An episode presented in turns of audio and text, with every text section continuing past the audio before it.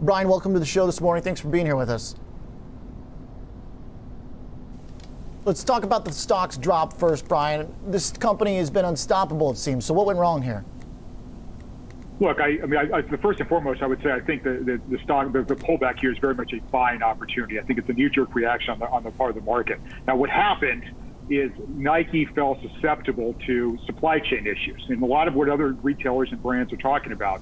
There's both there's issues with shipping containers or lack thereof, and then there's transportation issues in, in, within the United States. So that was basically the issue, the issues or the issues that weighed upon Nike's results and caused uh, sales to track below expectations. Now, I think what's important to note, Nike held a conference call last night. I've been talking to our clients. We wrote some we wrote some pieces on this already. The business has already rebounded. You know, so basically, they, they, they frame the delays as about three weeks in length. Here into the fiscal fourth quarter, the business has already rebounded, and there's evidence of that. Nike actually uh, lifted its, its sales guidance for the year.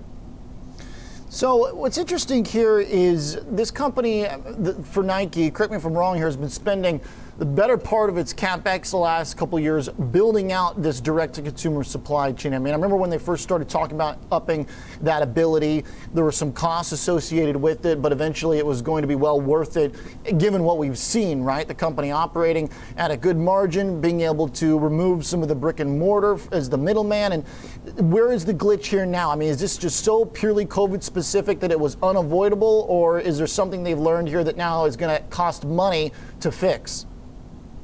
No, that's a, it's a great question. Um, and the way I would answer that is this is purely external. You know, and I, have asked other companies that the question you just asked on Nike. You know, is there anything you can do to get around this? Mm. You know, the easier answer is no. You know, in some cases, you know, it, I mean, you know, this is, it sounds oversimplified, but as opposed to shipping product across the water, you can fly it in. Obviously, there's a much higher expense associated with that. But I don't, in a lot of cases, that's not even available. I mean, Nike was talking about last time their product at the end of the, the fiscal third quarter, some of it was literally trapped on the water. Hmm. You know, and, and, it wasn't able. To. So this, this, the answer your question, I mean, Nike, like just exactly like you said, Nike has done a phenomenal job over the past several years of really building out its digital infrastructure, improving its own internal supply chain. This is purely external. Now, the profit that's up from a year before uh, this uh, jump, I mean, is pretty substantial, right? About 850 million a year ago versus one and a half billion today. Is this just showing Nike's brand power? Is it showing that they had the right types of uh, pseudo kind of uh, the new workwear, the athletic leisure wear that they pushed into, the Lululemon competition? Where did the predominance of that gain come from versus a year ago in a period where you didn't think people really need to run out and buy shoes? They're not really going anywhere. Yeah. So look, I mean, so I, the, the answer to all your questions is yes. Um, you know, but I think also another factor too. You know, what's interesting. So sales fell short, right? The, uh, Nike did not have as much product, particularly in its wholesale partners, as the company would have liked to. But you know, one result of that, one positive or silver lining, if you will, is that they had to do less promotions. You know, so we saw, you can see, so you look through that P&L, really where Nike, you know, despite weaker sales, beat pretty handily on the bottom line. Gross margins were higher. You also saw, you know, they're doing a better job of now controlling expenses as the company's starting to move away from the, really the heavy lifting with some of this infrastructure investment they've been undertaking for the last several years. Mm. But I think if I look, if I really step back and say what's happening here, you know, what that what that is, it's a testament to the improving prowess, if you will, improving strength of the Nike business model.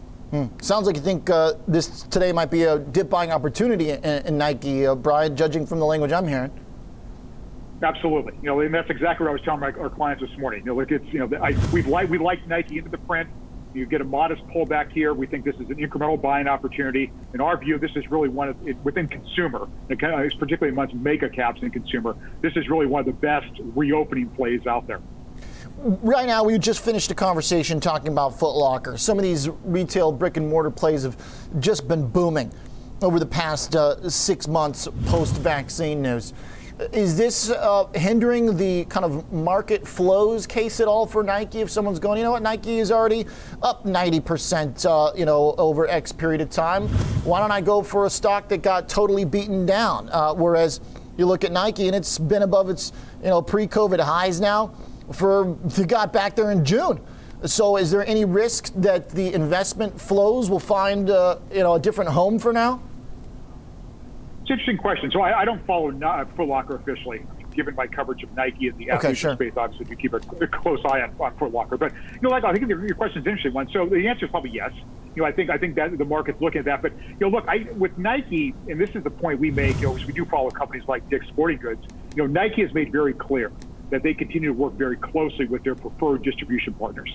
Foot Locker being one of them, Dick's being another one. But look, behind this, what Nike has done, you know, masterfully is improve its own direct-to-consumer type capabilities.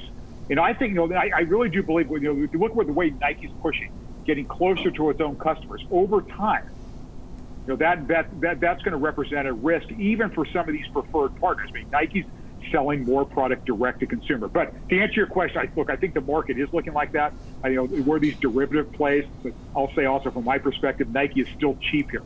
You know, yes, it's, it's you know it's tracking all time and near an all time high, but given what's happening with this business, how much better this business is run today, I think the stock is still cheap.